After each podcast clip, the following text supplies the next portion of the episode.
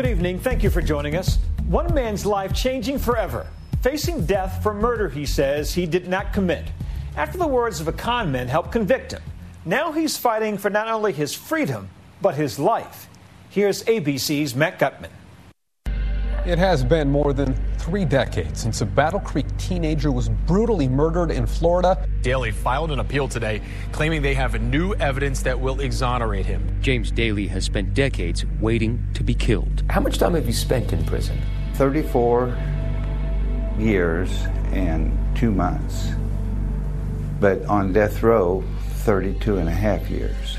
Dailey has been sentenced to death in the savage murder of 14 year old Shelley Boggio, stabbed at least 30 times and drowned. I'm not afraid to die. What I'm afraid of is spending the rest of my life in prison for a crime I didn't commit, not being able to clear my name for my kids and my grandkids and my great grandkids. It's a crime he says he did not commit. Nonetheless, Dailey was scheduled to die via lethal injection last November 7th until attorney Josh Dubin helped him get a temporary stay of execution and a new chance at freedom in a case Dubin believes highlights the pitfalls of the use of jailhouse informants. Justice requires that we get to the bottom of this once and for all. Since joining Dailey's legal team in October, Dubin has spent months reinvestigating the entire case. I feel like when there's an ember of truth, if you blow on it, it sort of ignites into a flame if you're dogged enough and you stay on it. This story begins on a morning in May 1985 in Pinellas County, Florida.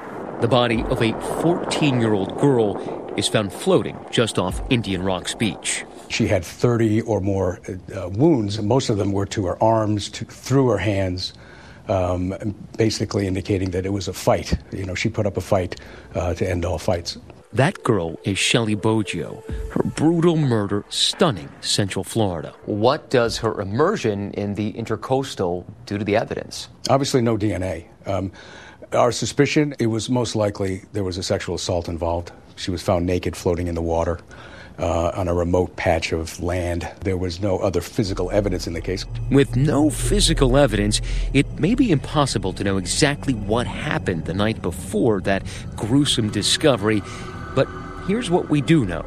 Shelley spent her last day with a group that included James Dailey, who was 38 at the time, but also someone else, his roommate, 29-year-old Jack Pearcy. About uh, 3.30 in the afternoon, uh, we were driving someplace, and Jack saw Shelley and her sister.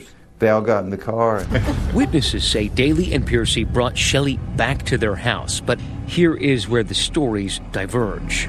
A friend staying at the house says he left with Shelley and Jack Pearcy. He says Shelley and Pearcy dropped him off at a payphone and then went off alone together. Law enforcement quickly focused on Pearcy because he was the person last known to be with her. But Pearcy implicated Dailey. Mr. Uh, Pearcy was was arrested first, and he at that time gave statements, made admissions, and for the most part was putting the onus on James Dailey as the main actor. But Dailey has always maintained that he was home sleeping when Shelley was killed and remained asleep until Pearcy came home and woke him up to go to a nearby lagoon where they smoked and drank beer.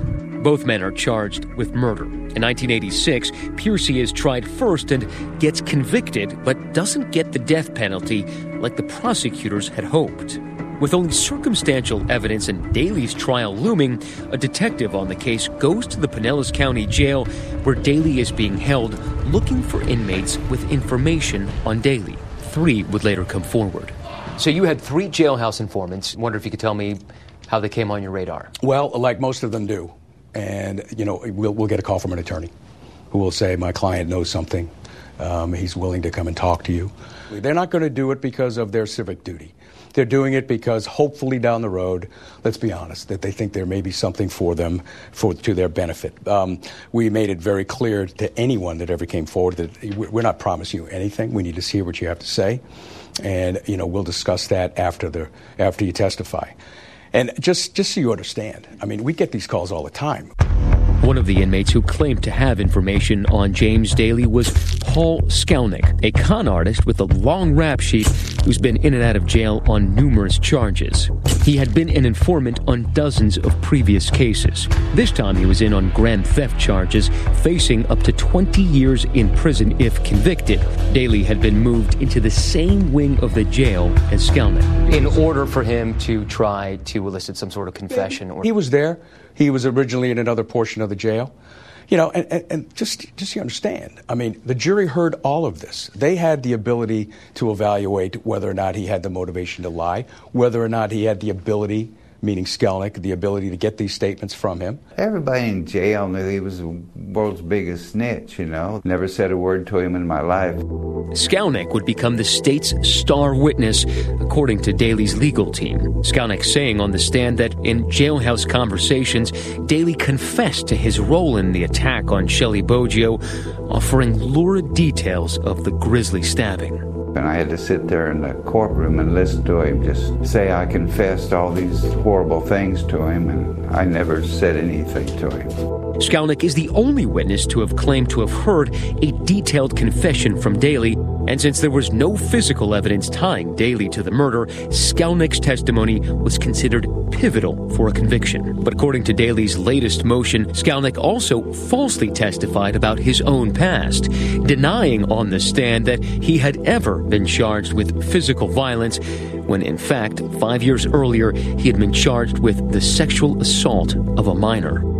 Prosecutor Robert Heyman says he was aware of that charge, which was dismissed in a plea deal, but it did not deter the state from calling Skalnick to the stand.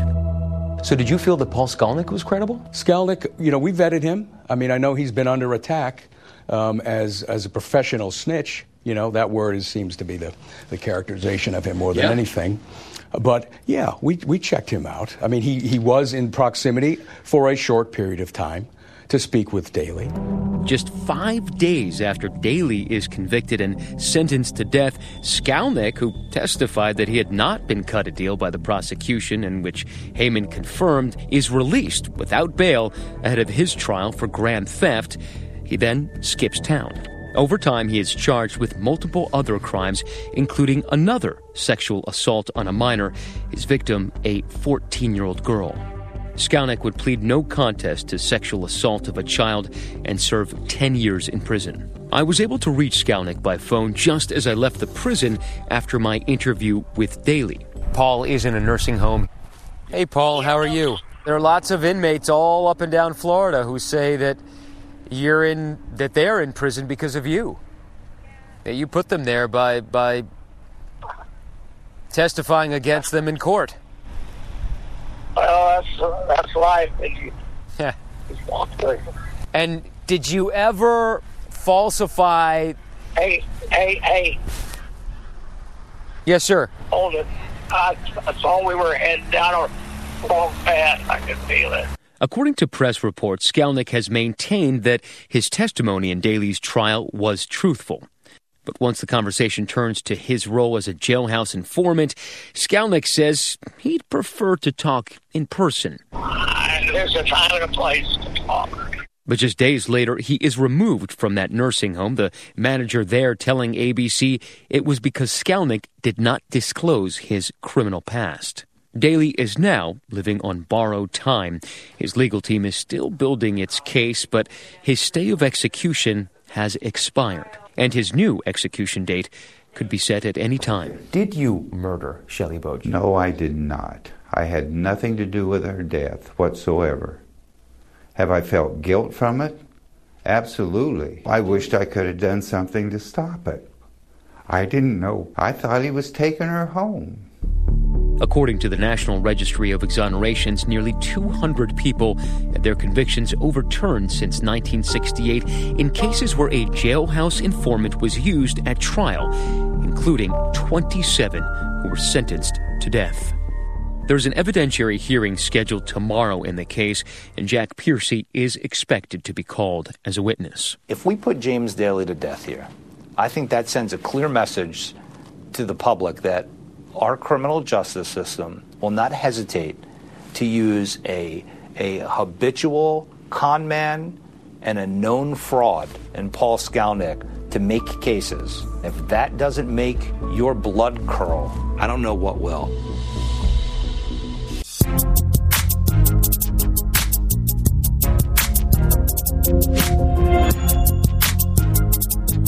We've seen high wire walker Nik Wallenda cross over the Grand Canyon, Niagara Falls, and 25 stories above Times Square. Tonight, risking it all with his longest and highest tightrope act ever. ABC's Will Reeve was there. Wow, that is amazing. Tonight, in his most daring feat yet, I'm about to make a transition here. Daredevil Nik Wallenda traversing an 1,800 foot wire. Ooh, that was fun. Across the crater of Nicaragua's Masaya volcano. The lava beneath reaching up to 2,200 degrees Fahrenheit. There's a very strong draft right there.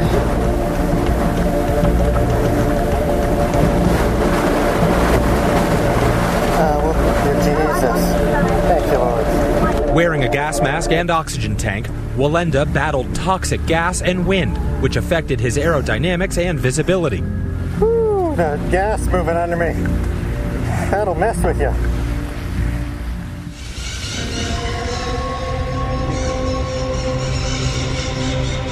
Before his attempt, I asked Wallenda about what laid ahead. The reality is, I'm risking my life, and we're dealing with Mother Nature. Relative to your previous accomplishments, where's your head at going into this one? I've trained and prepared so hard for this, and again, years and years have gone into this. But there's a little more angst probably going into this one because of all of the unique elements, because we don't know what it's going to be like out in the middle there.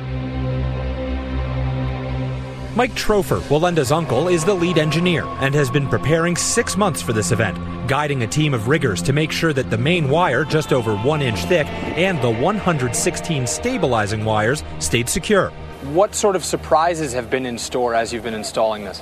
Well, the environment has, has thrown us a pretty big one. This gas coming up out of the crater has a significant acid content, and this is one of the stabilizers that, uh, that was hooked to the rope. That doesn't look good. That, that's not good. This is corrosion caused by the stress that was in the rope. I didn't see it coming, but we've got it fixed now. The last week, in the middle of the night, I'll wake up in cold sweats because of this walk. Every step is dangerous, but I will start to become more and more relaxed as I get through that gas for sure. What will you do in the moment when the wind does pick up and you're out there in the elements? I will adjust to that wind as best that I can, and that's that's where my training and experience of walking over the Grand Canyon and Niagara Falls and Chicago and New York City, all of that combined is the only reason why I'm able to take that first step on Wednesday night. Fighting the elements is nothing new for Wallenda. Whether it's teetering on the edge of the Grand Canyon, walking blindfolded 600 feet above the Chicago skyline, or crossing Niagara Falls, Wallenda has been pushing the boundaries of what's possible for decades. His 26th minute of the walk.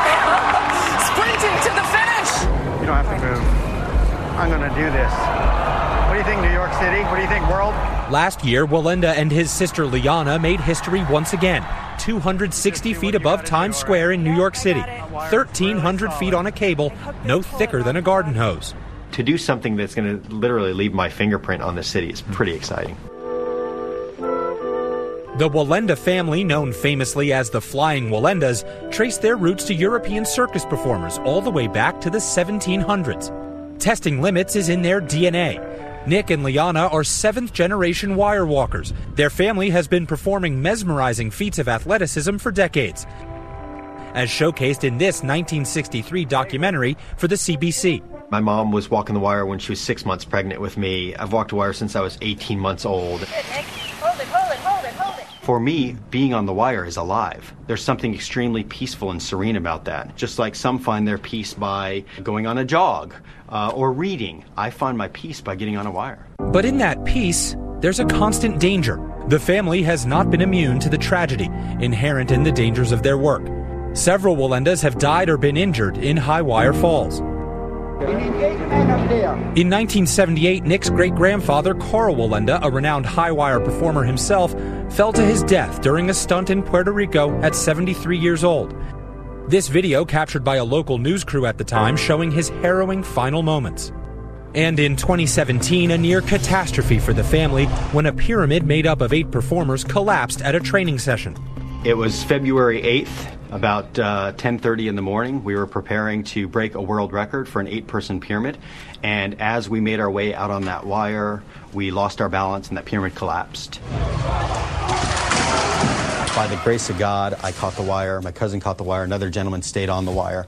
Uh, but five of my family members and friends hit the ground. I broke a rib, punctured my right ear canal, broke clear through my uh, left humerus, but the big one was every bone in my face. The uh, trauma doctor he said when we first got the call, he said the fear in the voices of the paramedics. He says, I, I was certain we were going to have fatalities by the time they got to the hospital. But 10 days later, Lijana's going home, so. It's just hard to relive it over and over again. It's weird when something that dramatic happens to you every single step of the way. I mean, that's why I'm a little emotional because I'm, I'm there again. Tonight, that emotion and history, no doubt, in the air as Wallenda achieved his latest dream.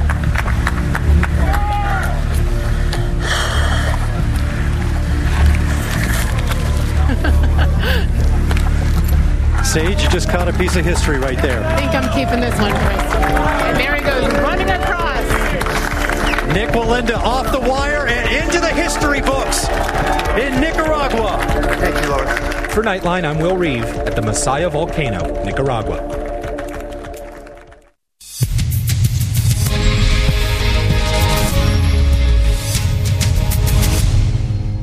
And finally tonight, love conquers all. The aisle was a hospital hallway for this bride. Sarah Cousins marrying her fiance, Liam Hammerham, in Cambridge, England. He's waiting for a heart transplant, but did not have to wait to wed the love of his life in sickness and in health. Why? You may kiss your bride.